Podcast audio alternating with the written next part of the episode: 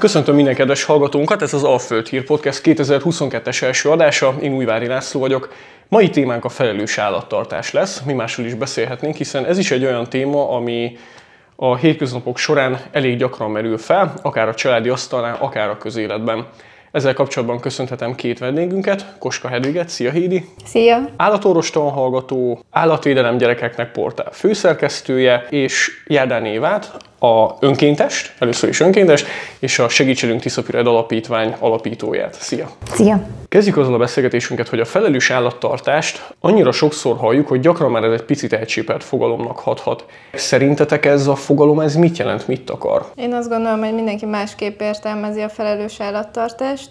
E, elsősorban arról szólna, hogy azokat az alapvető feltételeket megteremtsük az állatnak, amit egyébként a jogszabályok is előírnak. És ezen túl, mivel alapvető feltétel, azok az alapok, ezen túl azért lehet bővíteni a skálát, viszont lehet túl szeretni is az állatot, ez fontos megemlíteni, úgyhogy nem feltétlenül felelős az az állattartás, amit mindenki vagy egyes emberek annak gondolnak, tehát a túlszeretésre is oda kellene figyelni. Nekem azt jelenti a felelős állattartás, hogy felelősséget vállalok azért, amit én magamhoz vettem, Nekem egy kutyám van, Clifford, ő most majd öt éves lesz, és én az élete végéig felelősséget vállaltam, hogy gondoskodom róla. Jelentsen ez akár állategészségügyi problémát is, tehát hogyha bármi történik vele, akkor én azonnal állatorvoshoz fordulok, nyilván nekem könnyű dolgom van, mert házhoz megyek, de ettől függetlenül, hogyha nagyobb probléma történne, akkor ugyanúgy én is elmennék állatkórházba, ugyanúgy kifizetném azokat az állategészségügyi műtéteket, mert annó, amikor magamhoz vettem felelősséget, vállaltam, és ez vonatkozna mindenkire, és sajnos ez nem mindenkinél jelenti ugyanazt, bár a jogszabály ezt is előírja, hogy a szenvedésmentes életet kellene biztosítani nekik, és ez hozzá tartozik, hogy rendszeres állategészségügyi felügyelet alatt legyenek az állatok. Sok érdekes dolgot említett, ezekre mindjárt ki is térünk. Évita, hogy állsz ezzel a témával, vagy magával a fogalommal egyáltalán? Én is így gondolom egyébként, ahogy Hédi megfogalmazta, hogy a felelősség teljes, vagy felelősség vállalás a kutyám iránt, az mindenképpen abban nyilvánul be, meg, hogy onnantól kezdve, hogy magamhoz vettem, vállalom azt, hogy élete végéig gondoskodom róla, tehát nem, ha megbetegszik, akkor nem fogom és dobom ki az utcára, mint sajnos nagyon sokan teszik, hanem orvoshoz viszem, kórházba viszem, gondoskodom arról, hogy, hogy teljes életet tudjon élni, és véleményem szerint, amikor valaki magához vesz egy állatot, ezt végig kellene gondolnia, hogy ő felelősség teljesen tud-e gondoskodni erről az állatról. Mert ha nem, akkor nem kötelező állatot tartani. Tehát akkor inkább, inkább azt kell mondani, hogy tetszik ez a kis kutya, nagyon aranyos, de nem tudok róla úgy gondoskodni, ahogyan kellene, és inkább nem veszem magamhoz. Um, említetted az elején, hogy az állatvédelem gyerekeknek oldalt vezet, vezetem, és um, ott is ezzel foglalkozunk, hogy szeretnék egy kis állatot robotban. Ezzel kezdtük, hogy miről szól a felelősség, és számszerűsítve is leírtuk, hogy mekkora anyagi vonzata van egy állattartásnak, és mind a kutya, mind a macska tekintetében ez milliós tétel a, a kutya, illetve a macska életének, átlagos életének tekintetében és ebbe abszolút nem gondolnak bele az emberek. Nyilván reális indok, hogy nincs erre anyagi fedezet, mert persze mindenki kerülhet olyan helyzetbe, de pontosan erről szól a felelősség, hogy az elején én ezt átgondolom, hogy ne adj Isten történik valami baleset, és léteznek több százezres műtétek is, ami esetleg az, az állat vagy a kutya életét megmentheti, és hogyha elég felelősségteljes vagyok, akkor én ebbe belegondolom, ezt, belegondolok, ezt átgondolom az elején, és hogyha én ezt nem fogom tudni vállalni, vagy úgy gondolom, hogy egy kis esély is van rá, hogy én ezt nem fogom tudni vállalni, akkor ne vállaljak állatot sem, mert ez hozzátartozna a felelős állattartáshoz. Ha nem biztos, hogy fizetni tudom a rezsit, végképp nem veszek fel hitelt. Ez valahol egyébként hasonlítható egy ilyenhez, nem? Igen, erre gondoltam én is, amikor mondtam, hogy nem kötelező állatot tartani. Tehát ha fölmérem azt, hogy uh, valóban az évek során ez mennyibe kerül nekem, hogy uh, ezt az állatot tartsam 10, 12, 15, akárhány évig, és nem tudom ezt vállalni, akkor nem, nem, nem mondom azt, hogy már pedig ez a kutya kell nekem, vagy ez a macska kell nekem, és fogok tudni róla gondoskodni úgy, ahogyan kell. Nekünk ugye van egy öt éves Berni pásztorunk, most már hatodik, mm, illetve van egy örökbefogadott kiskutyánk, és az örökbefogadott kutyussal hál' Istennek semmi baj, tehát makkegészséges szó szerint, viszont a Berni pásztornak folyamatosan fáj a füle, ezért rendszeres látogatója vagyunk a helyi állatorvosnál a, a rendeléseknek, mert tehát egyfolytában a problémáját ugye csak így tudjuk enyhíteni, hogy fülcseppeket kap, fültisztítás folyamatos nála, és nem kevés összegbe kerül ez sem. Tehát nem kell messzire menni, hogy példákat hozzunk, és nem kell operálni a kutyát, műteni, meg stb elég egy főfájás, ami, ami egy ilyen akut probléma. Ami elég zsebben és, és, és az, sem, az sem egy olcsó dolog, igen. Alapvetően talán az ember utána is nézhet, meg tájékozódhat. Nyilván azt most kiszámoljuk, hogy mondjuk egy 60 kilós vagy 5 kilós kutyám van, rengeteg tápszert, élelmet elfogyaszt, ugye nyilván annak az árát összeadom is mondjuk heti lebontásba, vagy havi lebontásba, attól függ, mekkora kiszerésbe veszi az ember, ugye már az százezerekre rúg, rúg, sőt, biztos, hogy százezerekre rúg egy évben. És mennyire jellemző szerintetek az, hogy ahogy Hídi mondta, túl szereti mondjuk az ember az adott állatot, beszélünk speciál kutyákról vagy macskákról, mm, elég sokat lát az ember. Hogy, hogy, hogy mondjuk a kiskutyát azt tényleg egy ilyen gyermekpótléknak tartja, vagy, vagy barátpótléknak, vagy élettárspótléknak, ezt teljesen mindegy, hogy minek látjuk, de nagyon gyakran találkozik az ember ezzel. Itt van, van elválasztható határ, hogy mi még a sok és mi még az éppen elég? Szerintem nagyon nehéz elválasztani, vagy nagyon nehéz megmondani, hogy mi a túlszeretés, vagy mi az a határ, aminél ez már túlszeretés, vagy mi nem. Viszont nagyon sokszor, amit látunk, ott már élesen túlmennek a határon, és arra már egyértelműen rá lehet mondani, hogy túlszeretés, és az már nem feltétlenül jó az állatnak, és ez is hozzátartozója lenne a felelős állattartásnak, hogy észreveszik, hogy ez már nem az állatnak megfelelő tartás vagy környezetbiztosítás. Nyilván senkit nem lehet elítélni azért, hogy bent alszik a kutya, vagy ágyban alszik a kutya, de nem feltétlenül azt kell a természetesnek tekinteni, és ezért nem kell a másikat elítélni, aki mondjuk kertben tartja a kutyáját, és egy megfelelő helyet biztosít neki, nyilván azt a jogszabály is előírja, hogy egy olyan helyet kell biztosítani neki, ami a széltől, a hidegtől is védi, tehát hogyha egy megfelelő helye van, és valóban jól érzi magát az állat, akkor ezért nem kell elítélni azt, aki kertben tartja a kutyáját. Ettől ugyanúgy tartja, tarthatják bent is az állatot, a, a mi kutyánk is bent van, de én nem nézek rossz szemmel másra, aki mondjuk kertben tartja a kis állatát. Nálunk kertben vannak a kutyák, és hál' Istennek nagyon jól érzik magukat. Természetesen úgy gondoskodunk róluk ilyenkor, amikor ennyire szélsőségesen hideg van, mint most, hogy ők ezt nem érzik meg igazából. Ettől függetlenül egész nap kint játszanak az udvaron a hóban, és azt gondolom, hogy jól érzik magukat. Tehát nagyon, nagyon odafigyelünk rájuk, gondoskodunk róluk, naponta többször rájuk nézünk, de nálunk például nem volt kivitelezhető az, hogy a lakásban maradjanak, ugye tekintettel arra, hogy napközben nem vagyunk otthon, és nem tudunk arról gondoskodni, hogy egy 50 kilós berni pásztort valaki hazamenjen naponta többször kiengedni, elintézni a dolgát, illetve az az igazság, hogy ők ketten igen pajkosak. Tehát őket behagyni a lakásban egyedül szerintem óriási felelősség lenne, és igen nagy lakberendezéssel járna. Úgyhogy úgy döntöttünk, hogy jó helyük van kinn az udvaron, és mindent biztosítottunk is nekik ahhoz, hogy ténylegesen jól érezzék magukat. Igen, csak lak átrendezéssel járna, mondjuk nagy konatessű kutyáknak a bentartása. Saját példámból tudnék hozni egy esetet, hogy amikor egyháztartásba kerültem a mostani kis padlócirkálóval, egy holnai pincsiről beszélünk, akkor ugye lakásban volt, egy kis lakásban, egy kert nélküli ö, lakásban laktunk, és közben az ember váltott, ö, hogy nőtt a család kertesházra. De nem tettük ki, mert 10, talán 12-13 évig úgy szocializálódott, hogy ő lakásban van, kint sétáltatjuk naponta többször, nyilván, de nem, nem száműzi ki az ember a kutyát már mondjuk, amikor, amikor nem ez neki ugyan a természetes, vagy a megszokott környezete. De ebből kifolyólag felmerül bennünk az a kérdés, hogy szerettünk volna mindig bizonyos típusú kutyát, például bizonyos fajtájút, viszont nagy mozgásigényű, tehát a kert az nagy, tehát pont ideális is lenne hozzá, viszont az egyik kutya bent, a másik meg kint. Ez nekem annyira ellenmondásos volt, hogy úgy voltam vele, hogy akkor most addig nincs kint kutya, amíg bent van egy kutya, pedig valószínűleg tök jól ellennének egymással.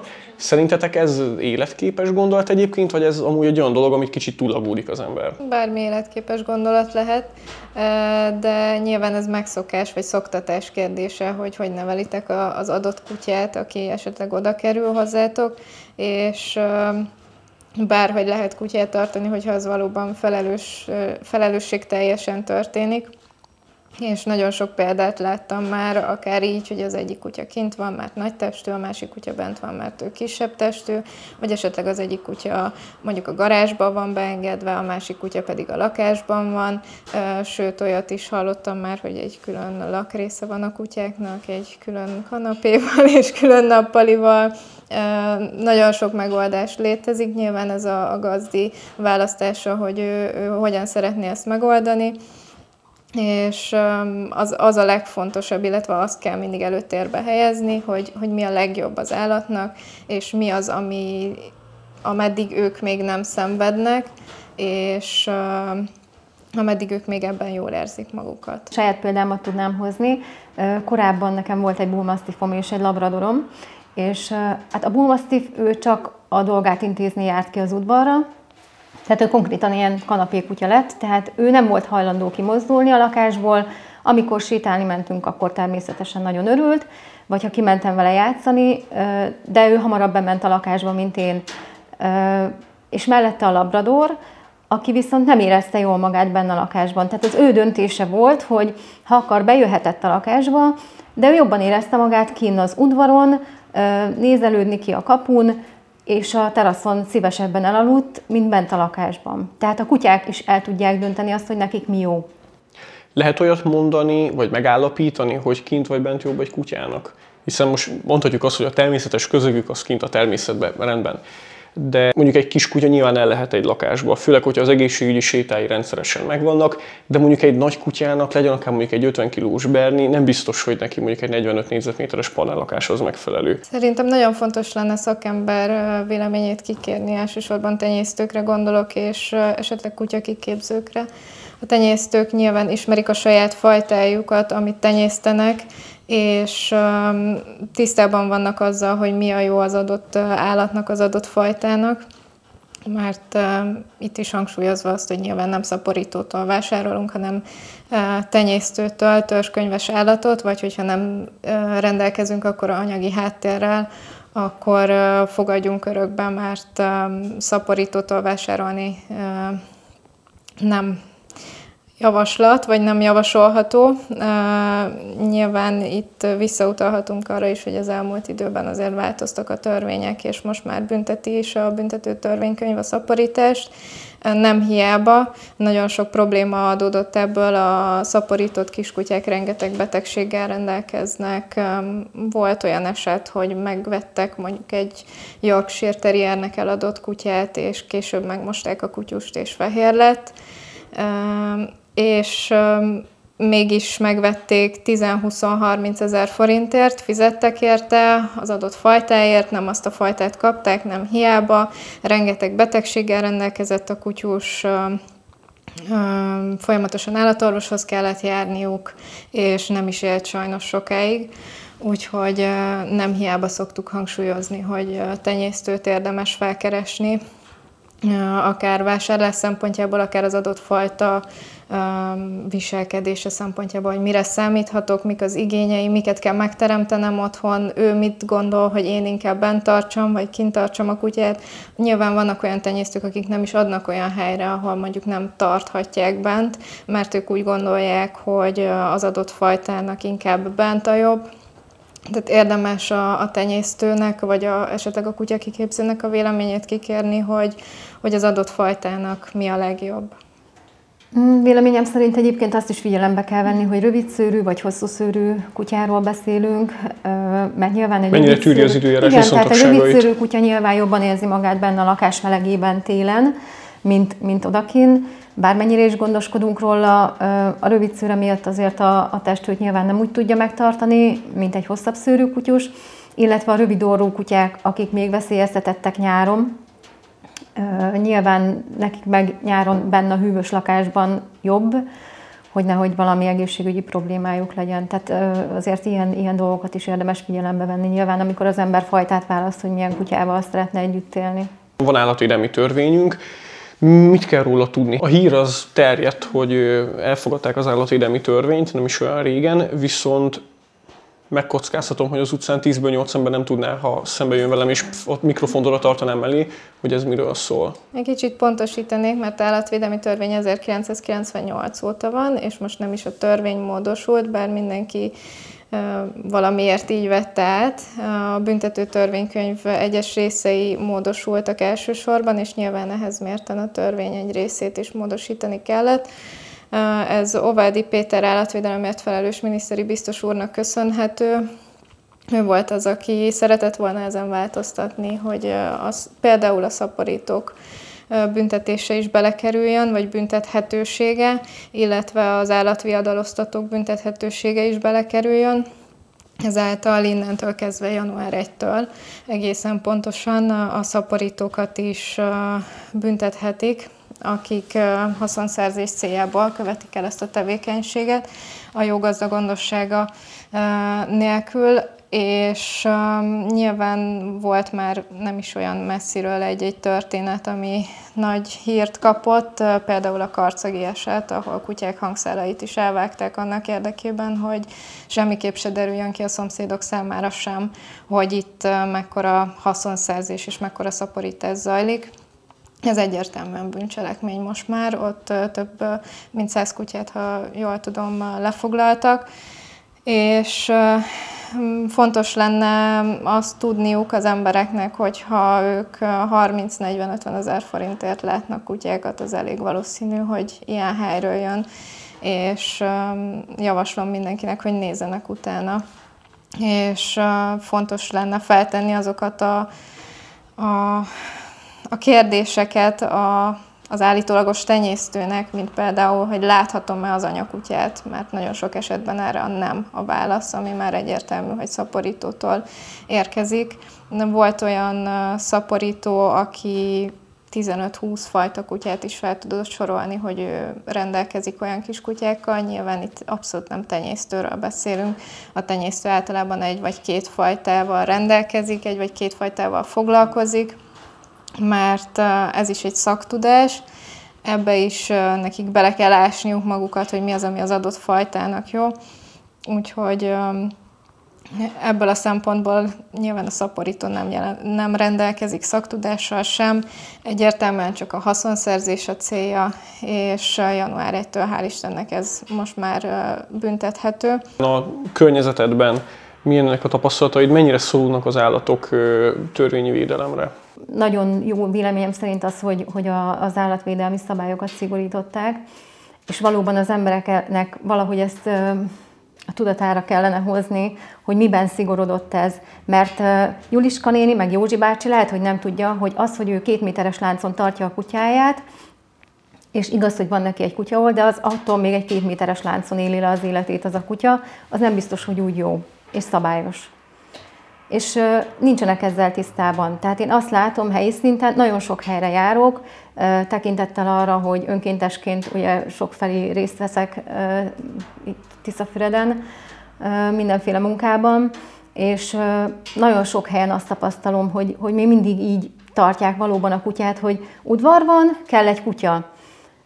Beszerzünk neki egy kutyaólat, valahova leütünk egy karót, hozzákötjük a kutyát egy két-három méteres láncon, és akkor kész. Adunk neki néha enni, inni, és ott él a kutya. De nincsenek tisztában azzal, hogy hány méteres láncon lehet tartani azt a kutyát, meg lehet-e kötni, Ugye most már az is szabályozva van, hogy, hogy milyen esetekben lehet megkötni egy kutyát. Nem elég az, hogy csak egy ólat teszek oda ki neki az udvar közepére, hanem arról kell gondoskodni, hogy az az ól az az olyan legyen, hogy ne fázzon benne a kutya, ne legyen neki nagyon melege nyáron, tehát ne kapjon hőgutát. Talán arra utalnék vissza, hogy a felelős állattartás erről is szól, hogy a jogszabályokat ismerjük, és tisztában vagyok azzal, hogy mire vagyok köteles. Ugyanis lehet, hogy én mondjuk nem ismerem azt, hogy nem lophatok és lopok, de attól én még azt köteles lettem volna betartani, ugyanez az eset a, az állatok tekintetében, hogy lehet, hogy én nem ismerem azt, hogy 2013 Törvény nem ismerete nem mentesít a betartás alól. Így van, például kötelező a mikrochip, de én nem adatom be, attól még ugyanúgy kötelességem lenne beadatni, és megjelöltetni az állatot mikrochippel. Nem hiába hozták ezt a törvényt, nyilván ez lenne az alapja annak, hogy ne legyenek kóbor, egyik alapja, hogy ne legyenek kóborkutyák az utcán, mert hogyha minden állat meg, meg lenne jelölve mikrocsippel, akkor mindenkinek tudnánk a tulajdonosát. Itt is vannak azért félreértések, mert mindenki azt hallotta meg, hogy három hónapos kor felett kötelező a mikrocsip, de azt is előírja a jogszabály, hogy tulajdonos váltásnál már kötelező, tehát én nem adhatok olyan állatot másnak, ami nincs megjelölve mikrocsippel. Nagyon sok ilyen hirdetést is olvasunk a Facebookon, hogy elajándékoznánk, vagy odaadnánk. Oda lehet adni, most már ugye felírszámmal lehet kutyákat értékesíteni, de emellett azzal is tisztában kell lennem, hogyha meghaladta a 8 hetes kort, és meg kell, hogy haladja, mert ez is elő van írva, hogy 8 hetes koráig az anyjával kell lennie a kiskutyának, akkor kötelességem mikrocsippel odaadni azt az állatot, és arra nem hivatkozhatok, hogy de azt nem fizeti ki az, aki mondjuk elviszi, mert kötelessége kifizetni. Hogy kezdjük a 2022-es évet a felelős állattartás? Mennyire van benne a társadalomnak a szöveteiben? Mennyire tették ezt az emberek magukével? Azt gondolom, hogy egyre jobb a helyzet, ezt akár állatorvosi rendelőben is észre lehet venni, hogy egyre többféle dolog iránt érdeklődnek, ami megelőzhető. Gondolok itt mondjuk a szívférgességre, ami elég fontos itt a Tiszató környékén, mert nagyon sok szívférges eset van, vagy akár a babéziózisra. Mondjuk, ha tíz évvel ezelőtt beszélgettünk volna erről, akkor senki nem hallott volna erről, és nem is akarta volna megelőzni, de most már ők kérik, tehát már nem is kell felhívni a figyelmüket, most már inkább ők kérik, hogy szeretnék megelőzni ezt a betegséget, mert tudják, hogy egy olyan vonzata van, hogy onnantól kezdve több százezer forintba kerül a kutya kezelése, ha túléli.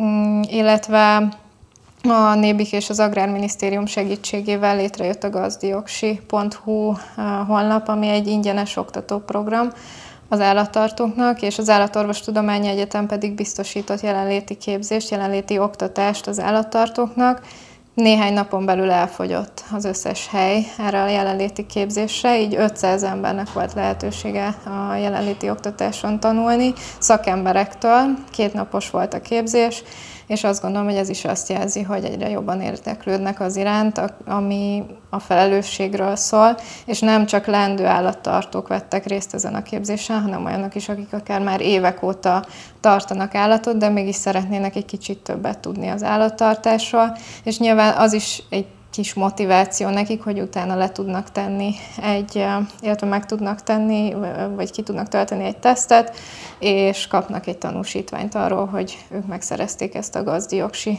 képzést, és talán ezzel egy kicsivel jobb felelős állattartókká váltak. Viszont nagyon sok problémájuk akad az állatvédőknek továbbra is. Én folyamatosan követem nagyon sok állatvédő oldalát, és az elmúlt néhány napban például kiugróan megemelkedett a kidobott állatoknak a, a száma. Egyszerűen nem győzik a melhelyek befogadni az állatokat. Elütött állat, beteg állat, kidobott állat, szaporított és kidobott állat,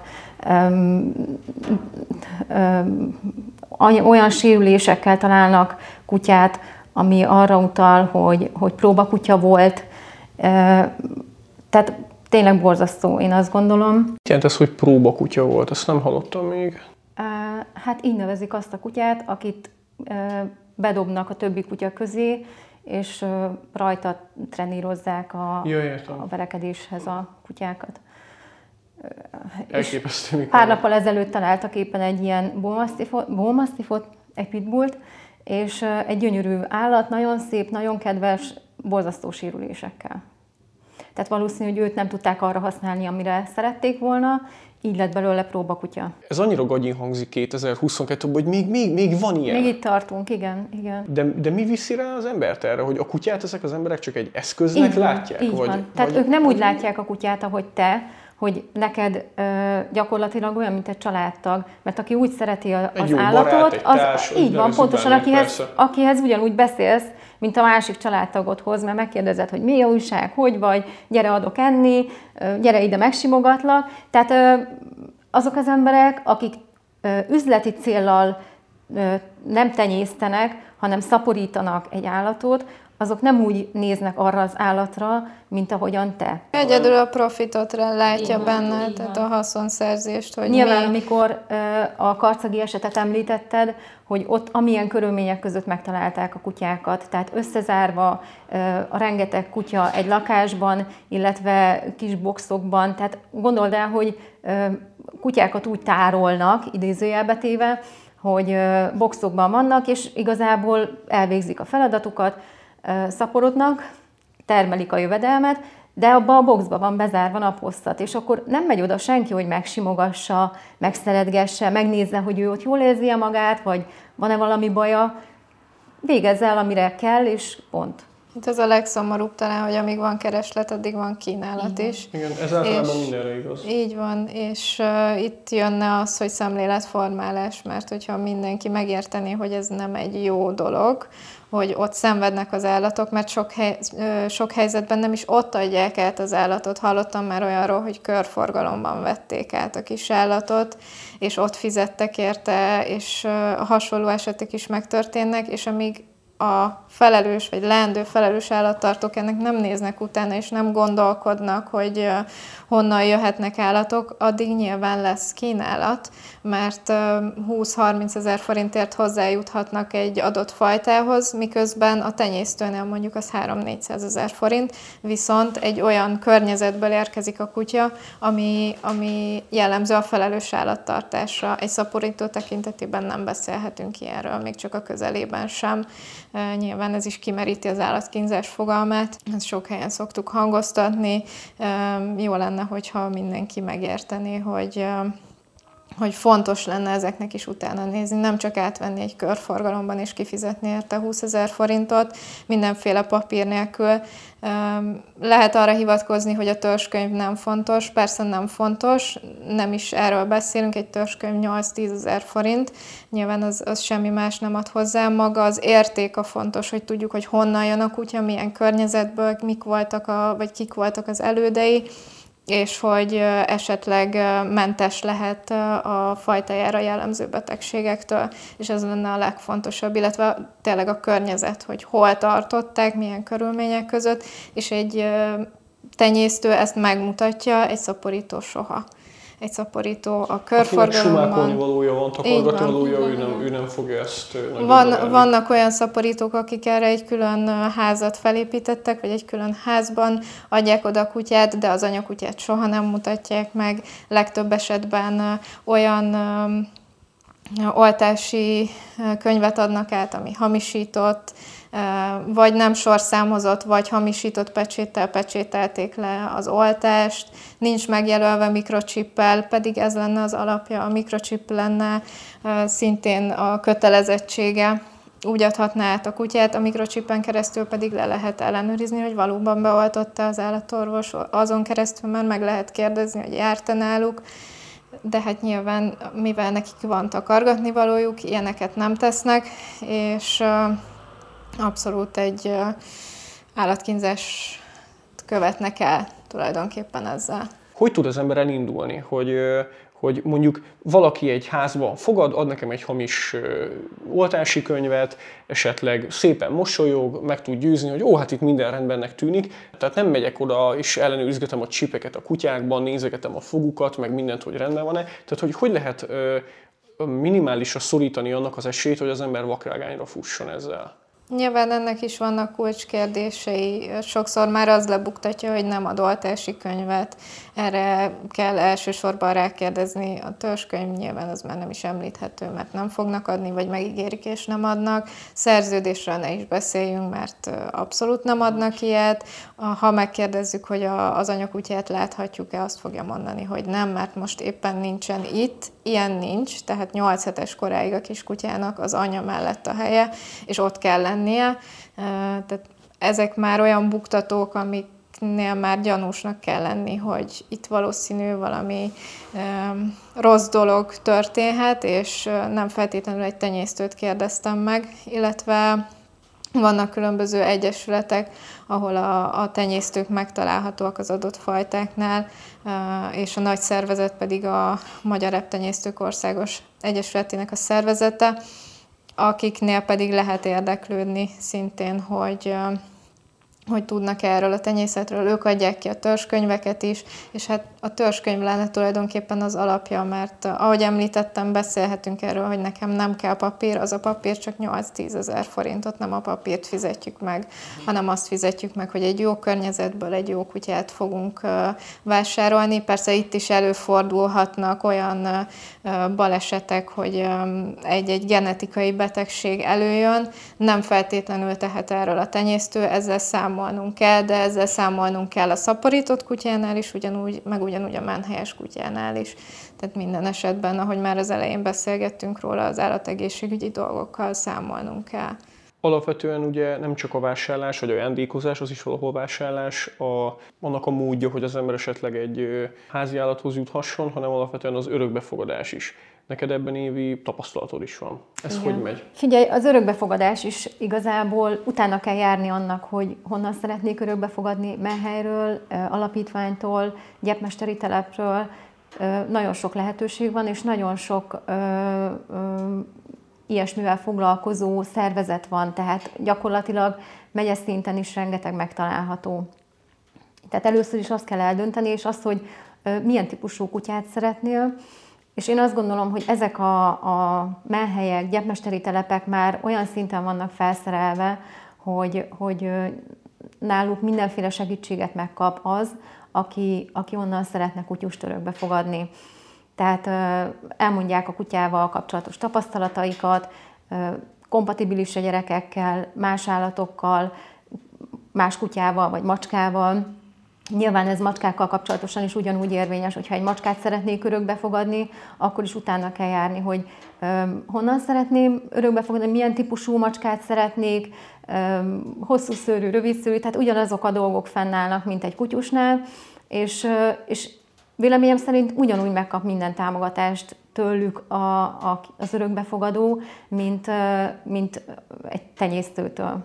Örökbefogadással nehezebb lyukra futni, de mik a feltételi annak, hogy örökbe fogadhassak egy kutyát? Vannak előírások, hogy mik, miket kell teljesíteni? Nyilvánvalóan vállalom, hogy felelős leszek iránta, hiszen olyan szürreálisnak tűnik, de biztosan egyébként ilyen ember, de szürreálisnak tűnik, hogy bemegyek és azt sem tudom, hogy mit csinálok. Tehát ilyenek azért, tehát amikor valaki oda megy, hogy egy kutyát akar örökbe fogadni, akkor azért ő valamilyen módon már fel van vértezve, vagy ismerettel, vagy tudással, vagy lehetőségekkel. Vagy de mi a tapasztalatotok? Vagy tényleg csak ilyen, hogy szeretne egy kutyát? Ilyen is van, és... igen, hogy csak szeretne egy kutyát. És akkor többször kimegy. Például itt helyi szinten volt olyan, aki két-három alkalommal kiment a gyekmesteri telepre, és nézelődött, ismerkedett a kutyusokkal, nem tudta eldönteni, hogy melyik az, amelyik igazából szimpatikus neki, aztán egyszer csak valahogy összehaverkodott az egyikkel is, és egymásba szerettek.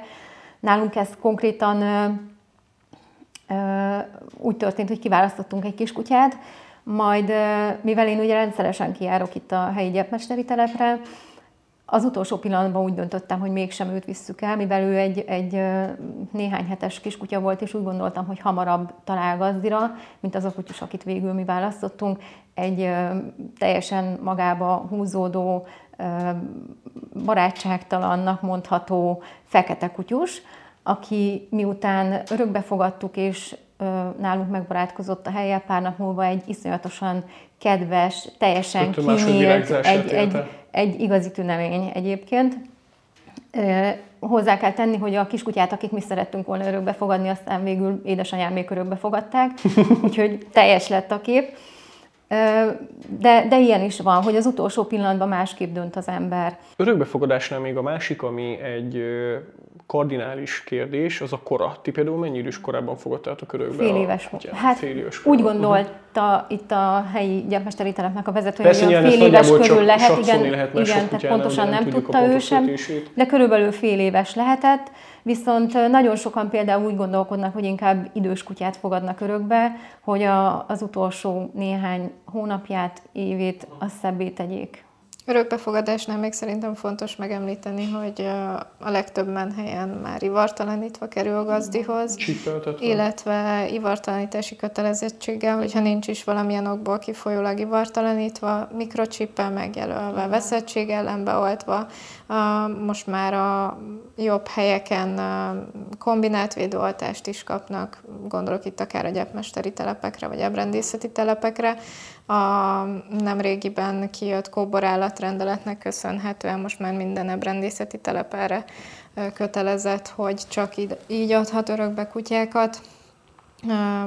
Benne van az is, hogy ivartalanítva, illetve hogyha valamilyen okból például nagyon fiatal az állat, vagy valamilyen állategészségügyi problémában szenved akkor, akkor ivartalanítási kötelezettséget, tehát ivaros kutya semmiképpen sem kerülhet, vagy hát szerződésben meg nem jelölt ivartalanítási kötelezettsége semmiféleképpen nem kerülhet gazdihoz. Ez nagyon fontos a nem kívánt szaporulatok megelőzése érdekében.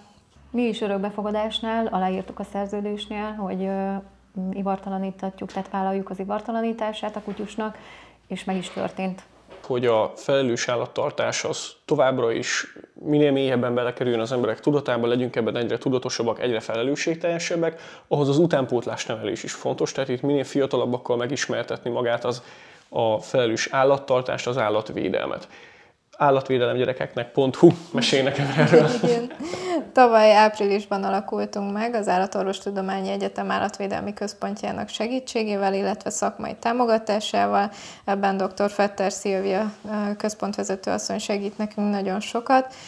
Hallgatókból áll a csoportunk, önkéntesekből, és napi szinten posztolunk olyan anyagokat, amik a, a felelős állattartáshoz, az állatvédelemhez kapcsolódnak, és próbáljuk a, a legkisebb korosztályt nevelni arra, hogy, hogy mi az, amit szabad, és mi az, amit nem szabad. Itt mindenféle dologgal foglalkozunk, a jogszabályoktól kezdve, a vadállatokon át, a haszonállatokig tényleg mindenre kiterjedően próbálunk fókuszálni.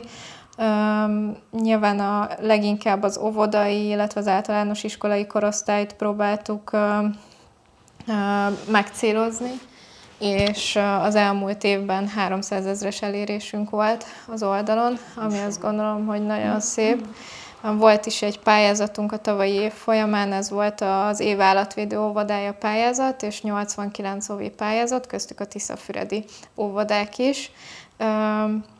Mivel ennyien pályáztak, és tényleg nagyon jó pályázatokat kaptunk, ezért úgy gondoltuk, hogy mi meglepünk mindenkit az állatbarát óvoda címmel, ezért köztük a Tiszafüredi óvodák is megkapta az állatbarát óvoda címet, így ők egy évig viselhetik, és a tavalyi év folyamán kiírtuk újra ezt a pályázatot, március 31-ig lehet pályázni, most már nem csak óvodáknak, hanem általános iskoláknak is, úgyhogy keressük az év állatvédő óvodáját és az év állatvédő általános iskoláját, illetve ezzel párhuzamosan egy könnyített pályázattal megkaphatják az állatbarát óvoda és az állatbarát állat, általános iskola címet.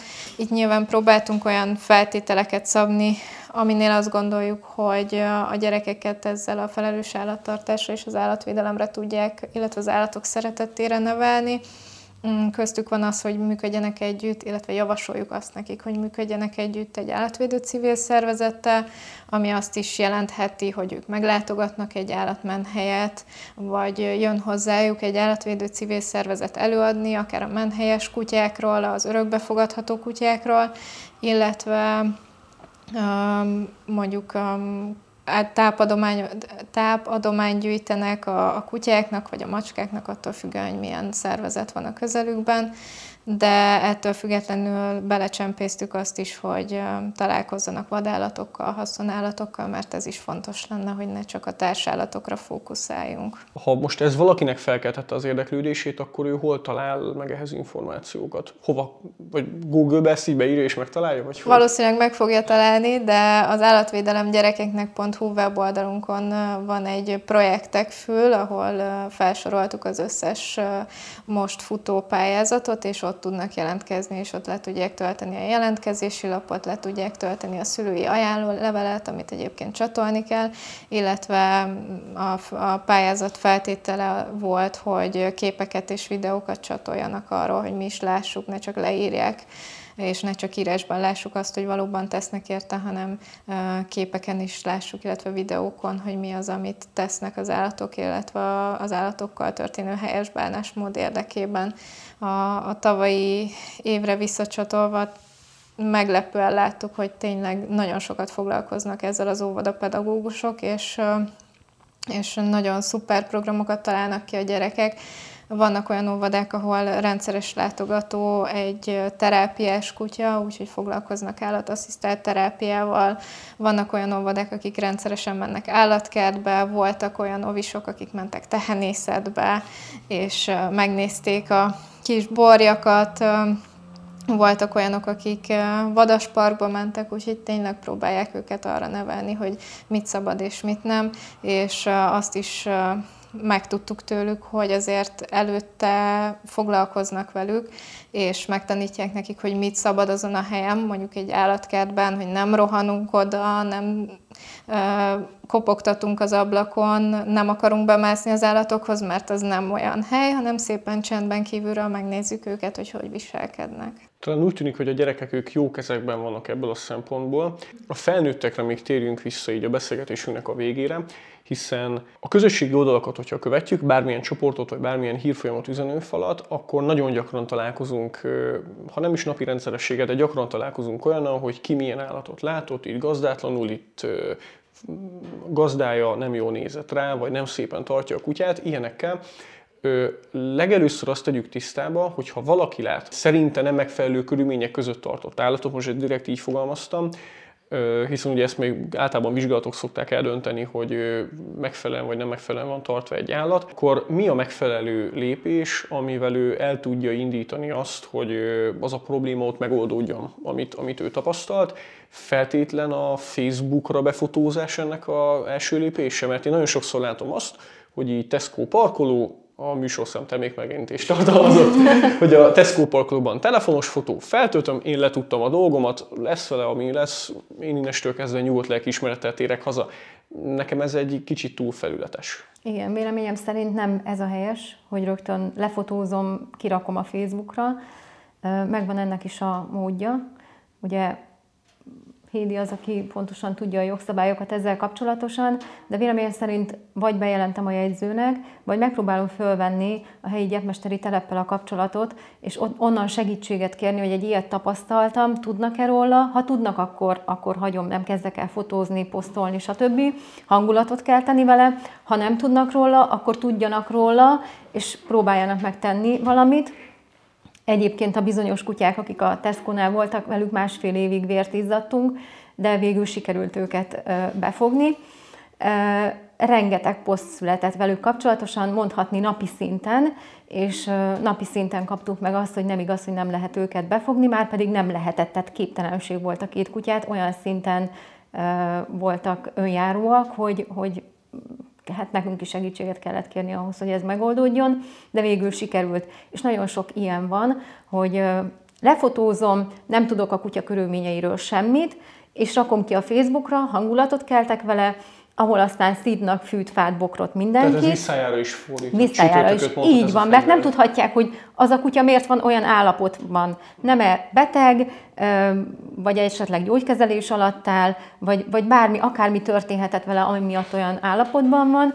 Az is lehet, hogy jogos, amit éppen szóvá tesznek, de nem, nem gondolom, hogy ez a, az első dolog, amit meg kell ezzel kapcsolatosan tenni, hogy a Facebookra kiposztolom.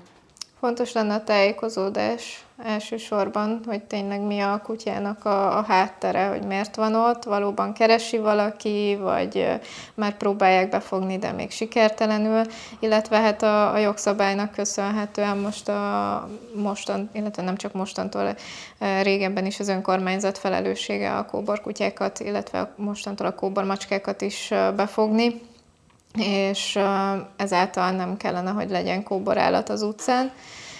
fontos lenne, hogy ahogy már említetted, hogy vannak olyanok, akik mondjuk befotóznak egy kutyát vagy egy macskát, akit rosszul tartanak, és ő kerítésen belül magánterületen tartózkodik, hogy azzal is tisztában legyünk, hogy az egy magánterület. Feltehetjük Facebookra, de egy állatvédőszervezet nem fog tudni ebben segíteni, ugyanis egy állatvédőszervezet nem hatóság. A hatóság egyedül a, a rendőr jelen esetben, ahol feljelentést tehetünk, illetve a jegyzőnek is tehetünk bejelentést.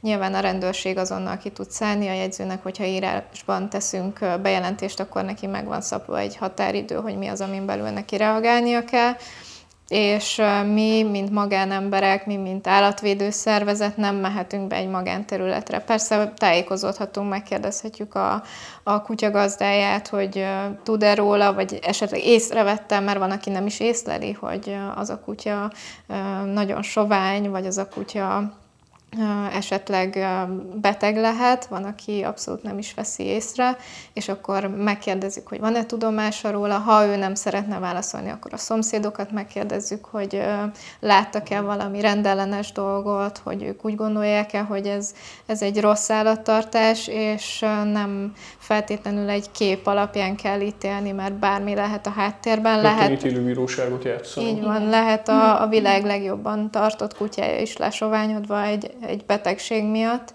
úgyhogy így nem kellene elítélni akárkit is, hanem azt a hatóságokra kellene bízni, meg kell tenni a megfelelő bejelentéseket, ők ki fogják vizsgálni az ügyet, megvannak a megfelelő jogszabályok hozzá, hogy mi az, amit tehetnek, és nekünk ebben nincs szerepünk.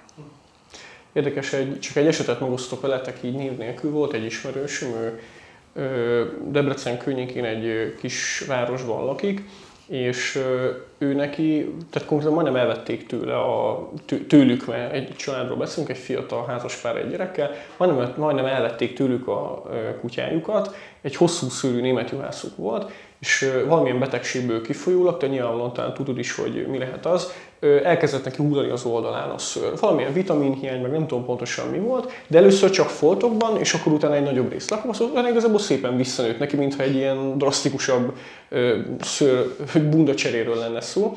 És itt is a közösségi oldalon egy jó 5-6 évvel ezelőtt volt ez, akkor egy ilyen nagy háború, egy ilyen keresztes hadjárat indult ellenük, rendőrségtől kezdve mindenki megnézte őket, egyébként mindenre meg volt állatorvos, többször megvizsgáltam. Már volt olyan, hogy, a, hogy az emberek maguk hoztak állatorvos, hogy nem tudom, máshonnan nézze meg, és akkor, és az is elmondta, hogy igen, hogy a kutyával minden rendben van, de a srácot összefestették a kerítésüket, hogy, hogy nem tudom, állatgyilkosok vagytok, meg a srácot egyébként meg is verték, tehát ilyen, ilyen teljes agymenés volt egyébként belőle, de aztán a vége az volt, hogy csak, csak elült az egész, mert úgy kinőtt a kutyán a szörny. De és ez, ez tényleg e- ezzel múlik, hogy a kutyának most az oldalán van szőr, vagy nincs szőr. És ebből az emberek olyan véleményeket, olyan konzekvenciákat vontak le, hogy képesek voltak egymásnak menni. És ez Igen, és valószínűleg ismeretlenül is, és ez, ez lenne a kulcsa, hogy tájékozódnak, hogy megismerkednek velük, hogy megkérdezik, hogy valóban eddig töröttél-e vele, vagy csak kint van az udvaron, és senki nem néz rá.